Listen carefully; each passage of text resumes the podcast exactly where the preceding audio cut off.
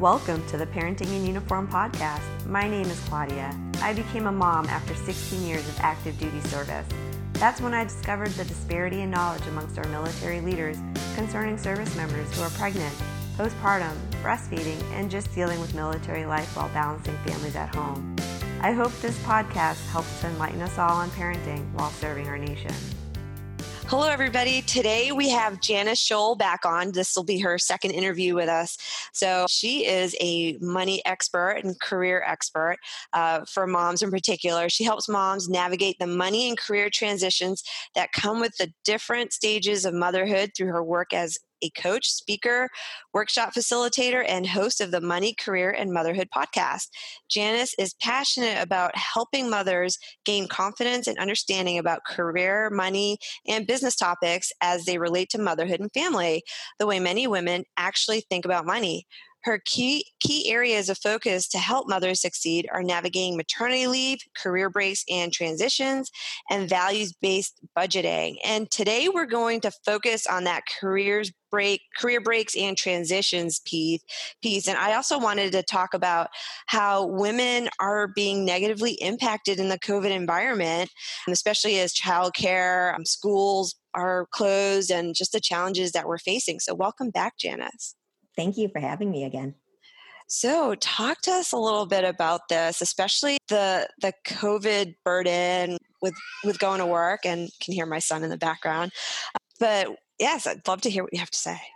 Well, you know, it's it's funny because if you talk to a mom these days over the last, you know, almost twelve months, and you say, well, how's it going? You could be on the phone, and if the other person laughs on the other side, like we all know how it's going, right? We're under a tremendous amount of challenge. I think many of us have figured out sort of how to work at this point, but we are still looking at long-term impacts to our career in the months to come. And many of us are just trying to survive. So the idea of talking about career and having a strategy for our careers at this time, whatever we thought going into twenty twenty went out the window, and we're just trying to hold on. So what that means is many women are thinking about taking career breaks mm-hmm. because they just don't see how they get to the other side of this. And so that's one thing that I'm talking to a lot of women about, and we all get it, right? Because there are literal immovable objects that we can't control with regards to childcare availability for some, school av- availability, uh, and then changing demands in the workforce as well. Okay. Right. And as I'm speaking to you, I'm in Germany and we're on another lockdown here. So schools are closed. Yeah. The holidays, everything is closed. And, you know, and I had to even postpone our interview a little bit because I was stuck in the crazy, just this crazy long line at the supermarket, fifty minutes long, because everything else is closed. So that's yeah. where everybody's going right now. And it just makes everything harder to do. You know, these little tasks that used to be really easy, very simple, quick run to the market just isn't even a thing now, for me anyway. Yeah. And yeah, it's just a complex environment that we're operating in here. And can you talk to us a little bit about the Women in Workplace report? Yeah. So McKinsey and Lean In put together an annual Women in the Workplace report. And it's a phenomenal report if you have any interest in what it's really like to be a woman who is trying to manage a career. And they look at it from different demographics, different age groups. This year was super unique because one in four women are considering stepping out or stepping back in their career. And it's important to note that this is the first year where the number of women who want to do this exceed the number of men. So women have reached that point of capitulation. And then in addition to the fact that women are considering leaving, there are many more kind of undertones that are affecting us in the workplace this year, even if we choose to stay in the workforce, or if we have no choice and we need to stay in the workforce, we are still carrying additional burden. Mm-hmm. And, you know, It's really a hard time to be a woman in the workforce if you have children. But I also have hope because many of these challenges existed pre-COVID. We just weren't talking about them. Yeah, it's true. Mm-hmm. And the the good of COVID is definitely not the fact that more women are planning on taking or thinking about career breaks, but it's the fact that we are now as a society thinking about these things as a systemic problem, which they have been. And the other side is, regardless of how many women were thinking about taking career breaks, women do. So of highly educated women, forty-three percent were found by Harvard Business Review to take a career break. Most of the reason, although there were many, m- the primary reason was because of childcare. Mm-hmm. So the reality is we were taking career breaks before, and s- whether we intended to or not, I think this is just a time where we're now like, okay, well, we may not have no have a choice. And uh, and as far as the childcare piece, even pre-COVID, you know, one reason is because childcare can be so expensive. Mm-hmm. So if you're going to work, a lot of times you're barely breaking even with the childcare, you know, so you're not even really getting much spending cash. It's not fun, yes. you know. Yeah, so uh, it's just easier to stay home with your child. It is, but I want to, you know, I'm going to tell a story. There was a woman that I interviewed a few years ago about this exact challenge. And she had three kids fairly close together in age. And there was a time where she was actually paying money to go to work. Mm-hmm. And she stuck it out. And now she is a V P within a major O E M, automotive O E M manufacturer. She would have never reached that level in her career had she not gone through those years where she was paying to go to work. Now, I am right. not suggesting that that is right for every family, mm-hmm. but this, you know, one of the things I mentioned in the last episode was don't solve short-term problems with long-term solutions. We have to look at, okay, well, what will be the long-term impact of the decisions I'm making today? Because yeah, it's no fun to have no spending cash after you're spending all your money on childcare. Childcare is really expensive, right. But what will that do to your long-term career opportunities? And are you okay with that? Because it does affect your career if you take a break. If you take an official break, you will suffer a reduction in income, and like mostly, obviously not everyone, but the but the statistics show you will suffer an income reduction, and it will depend on your industry and the length of your break, what that will be. And also you have a lower probability of ending up back on the path you were on.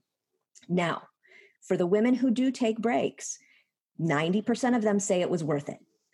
But sometimes I want people to realize that the best way to manage the career break is to not take one, is to find a different way to solve the problem as you take time to figure it out, especially this COVID situation. You know, yes, COVID is here to stay. Things have changed. It's not going to be fixed in another month, but this tremendous pressure that we're under is going to release. It will look different twelve months from now. It will look different as your kids grow. So understanding how that decision affects today and tomorrow can help a woman really make the best assessment and decision for her personal circumstances. Okay. So, you know, some of the services, not the Army, but the Marine Corps and the, the Air Force in particular, are offering women after having a baby an opportunity to take a year off. And so you're kind of frozen in place. So wherever you are with your rank, your status, your years in service, and your opportunities for promotion, you're just frozen there. And, you know, and I, I, and I had, when I was at that point where I was starting off maternity leave, I thought three months isn't enough. I want the whole year off. I am now looking back, so glad I didn't do it, because in that time I was given a new position where my responsibilities increased. And then and I also was promoted, you know, and instead I wouldn't have gotten, I wouldn't get promoted until next year if I had, you know, taken that time off, that sabbatical.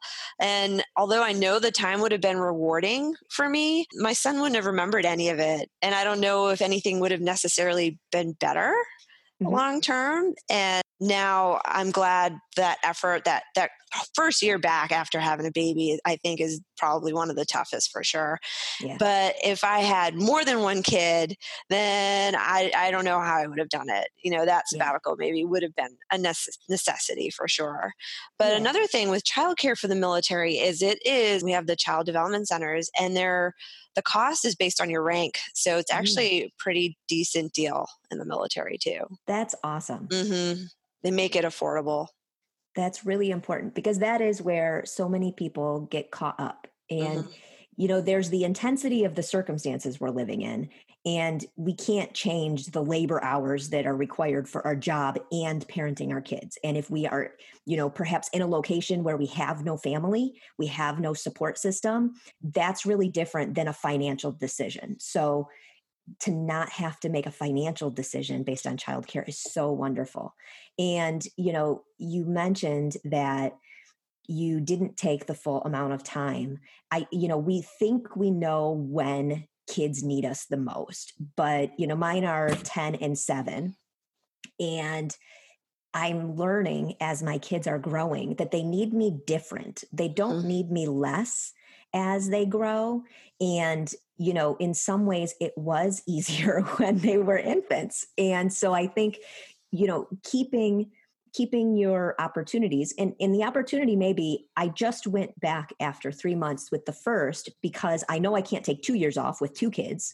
And so I'm saving that year for later because that's less impact. You know, there are reasons to go back that a woman can take even when she really values that time with her family. It just depends. Now, when my first was born, um, she had some medical challenges, and we went through a lot of intense occupational therapy and feeding formula. She had severe food allergies, so she had to be on something that was what feeding tube patients use. Mm. So she drank it in a bottle, which meant that it was a food substance. So insurance didn't pay for that. It was not a prescription.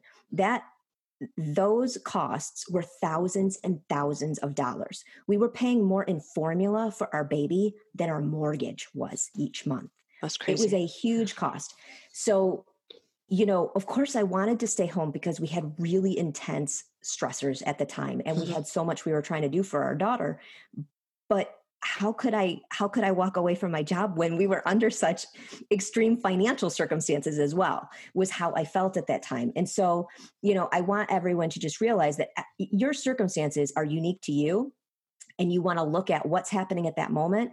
And again, what's happening long-term and what are your plans, and make sure that you're building a solution for you, not based on what somebody else told you works for them or what you feel the pressure to do.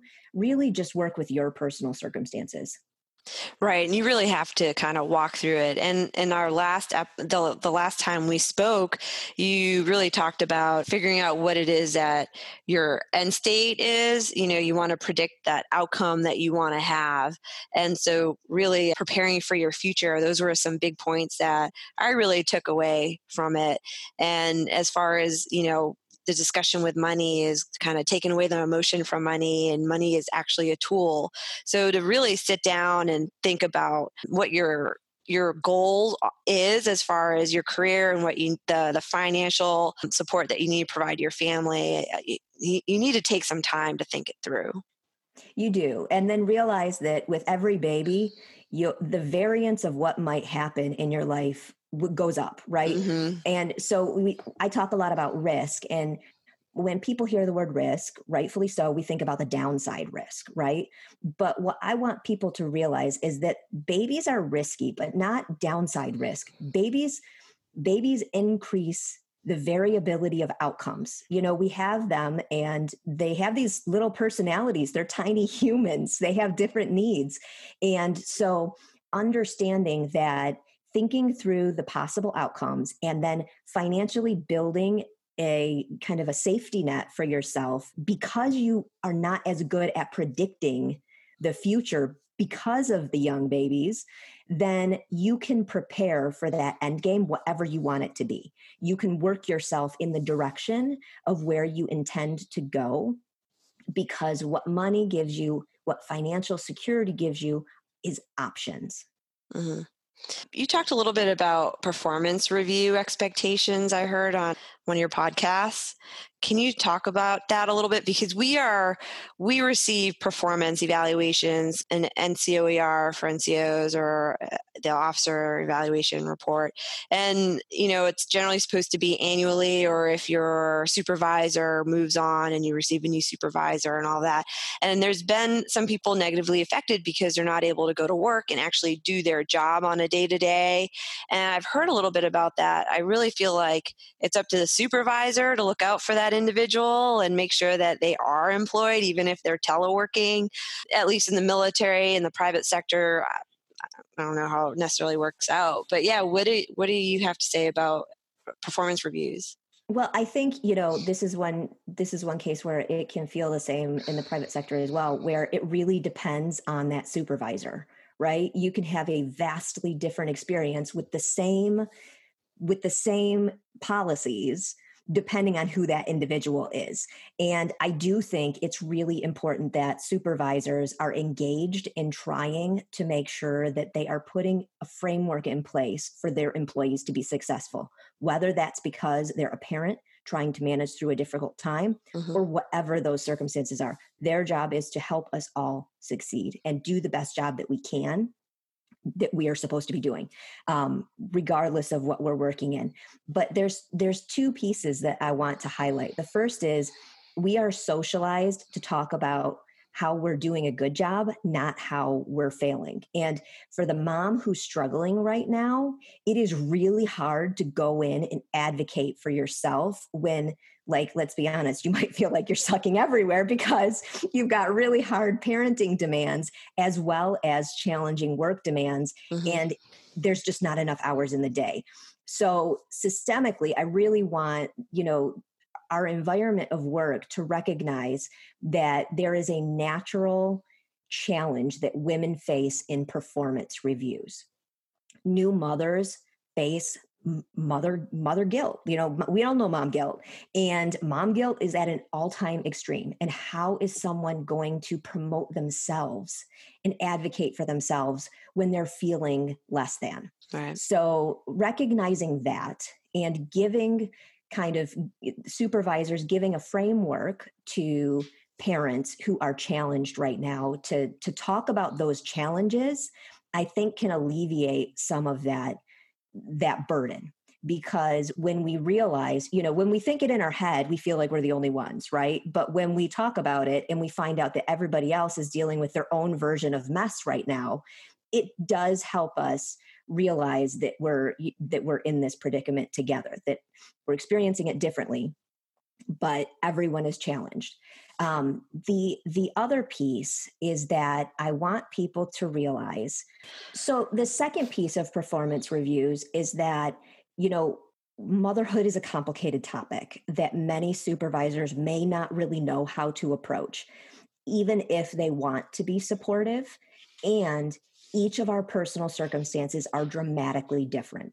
Uh, again, someone who has a really great support system is in a different situation than someone who is perhaps living somewhere where they don't have family or a support system nearby, or is a single parent. You know, our circumstances are vastly different. And so while it is important for a supervisor to really give that framework for success to their, to their employees or, or whomever, it's important for us to realize that we can't expect our supervisors to know what we personally need. Mm-hmm. And so it is hard to advocate and kind of promote ourselves, but we do have to communicate with what we need to be successful at this time. And I find a lot of women tell themselves what will or won't happen if they ask for support or deviations. And oftentimes we're not right. And so talking to your supervisor about these challenges, like you may not actually have a better time to talk about the challenges you face as a parent because we all know it's happening. Because again, we're talking about things that existed in the past, but are magnified, and we've reached this society capitulation point. So you can have conversations today that you couldn't have eighteen months ago. So right. have them, because, you know, flexibility or changes in roles, things like that. Again, you know, when, when my daughter was sick and when she was young, I decided to stay in the workforce, but I couldn't do the job I was in at that time. The, you know, it was kind of more of a twenty-four seven career, and it required me to be on call for when my clients needed me, not based on, you know, my daughter's sick schedule or doctor's schedule. And so I changed roles in the company to something that I could work a few days from home and not be as client focused, because that was the challenge. So I didn't need a reduction in hours. I just needed the flexibility to be able to wake up with a sick kid and take her to the doctor and still do my work later on. And that gave me what I needed, but that doesn't mean that that solution would work for a different mother. Mm-hmm. So, you know, talk about what you need at the office. Think about what you actually need to be successful, because that can really help you through those performance reviews. When your, when your supervisor says, okay, I don't know exactly how to do that for you today, but I'm going to try, you're giving them the tools to help you be successful. Right. Don't just bring problems, try to bring some solutions too. So think through it, so that way your supervisor knows how they can also support you. Exactly. Because they, they have not lived your life.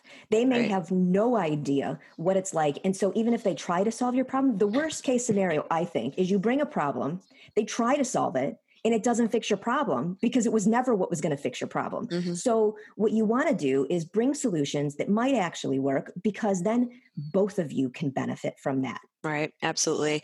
And you're absolutely right that we are our own best advocate. We need to speak up for ourselves. And in the military, our supervisors are supposed to provide us counselings. So, you know, sit down face to face, ideally face to face, now Zoom to Zoom or however.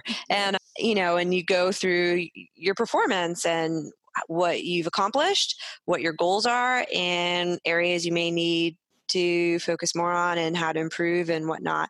And you need to ask for it. I, very few people, I think, really actually receive a quarterly counseling, you know, the, the four times a year. We're lucky if we receive one a year, but you can use that as an opportunity to say, hey, can we just schedule a counseling? fifteen minutes. So much can happen in fifteen minutes. And if you script it out, you go in really knowing, all right, what's that end state that you're striving for? And again, not just bringing the problem, but bringing some possible solutions. And then, and then you walk out with your supervisor's support. And I think there's a, there tends to be a lot of intimidation in the military too for females to really speak up, because we have the rank structure. There's already some intimidation naturally implanted in that with the different ranks. But again, speak up, or else nothing's going to happen. There's, you're definitely not going to have a solution. So you have nothing to lose. That's right. That's, that's exactly what I want women to realize, is that, you know, you feel like you can't speak up because it's a risk, but really change that mindset to, you have nothing to lose, because you, because the problem is already in place. So trying to find a solution, advocating for that solution is not the problem. The problem is there. So fixing the problem can only be good for both of you. Great. Janice, is there anything else you'd like to add? Well, I just want to tell everyone that I appreciate you so much. And again, if anyone wants to talk to me about financial concerns and figuring out how to budget, or if you're managing one of these career transition challenges, I'm offering you ninety minutes of my time for free. That can be in two sessions, forty-five minutes, or in one big one where we just hash it out. Calendar permitting, I would love to do that. Uh, I made a commitment that I would help women through this stuff, and I hope I can help you as well. That is huge. People uh, charge a lot of money for that kind of advice. And you were a banker as well, so you absolutely know this, this area. Uh, really appreciate it. And how can people find you? You can email me at hello at moneycareermotherhood.com. Website is the same, and Instagram and Facebook handles are the same as well. Money Career Motherhood. Okay. And I will include all of those links to the show notes as well. So thank you, Janice. Thanks, Claudia. If you enjoy this podcast, please leave a review on Apple Podcasts and share it with someone who can benefit from this information. You can also follow the Parenting in Uniform Facebook page to stay up to date on the latest news related to military parents and families. Thank you for listening. This podcast has no affiliation with the Department of Defense, nor any of the military units or organizations mentioned. This podcast is for information only. Statements and views made by guests are not necessarily those of the host, and no statements should be construed as fact or medical advice.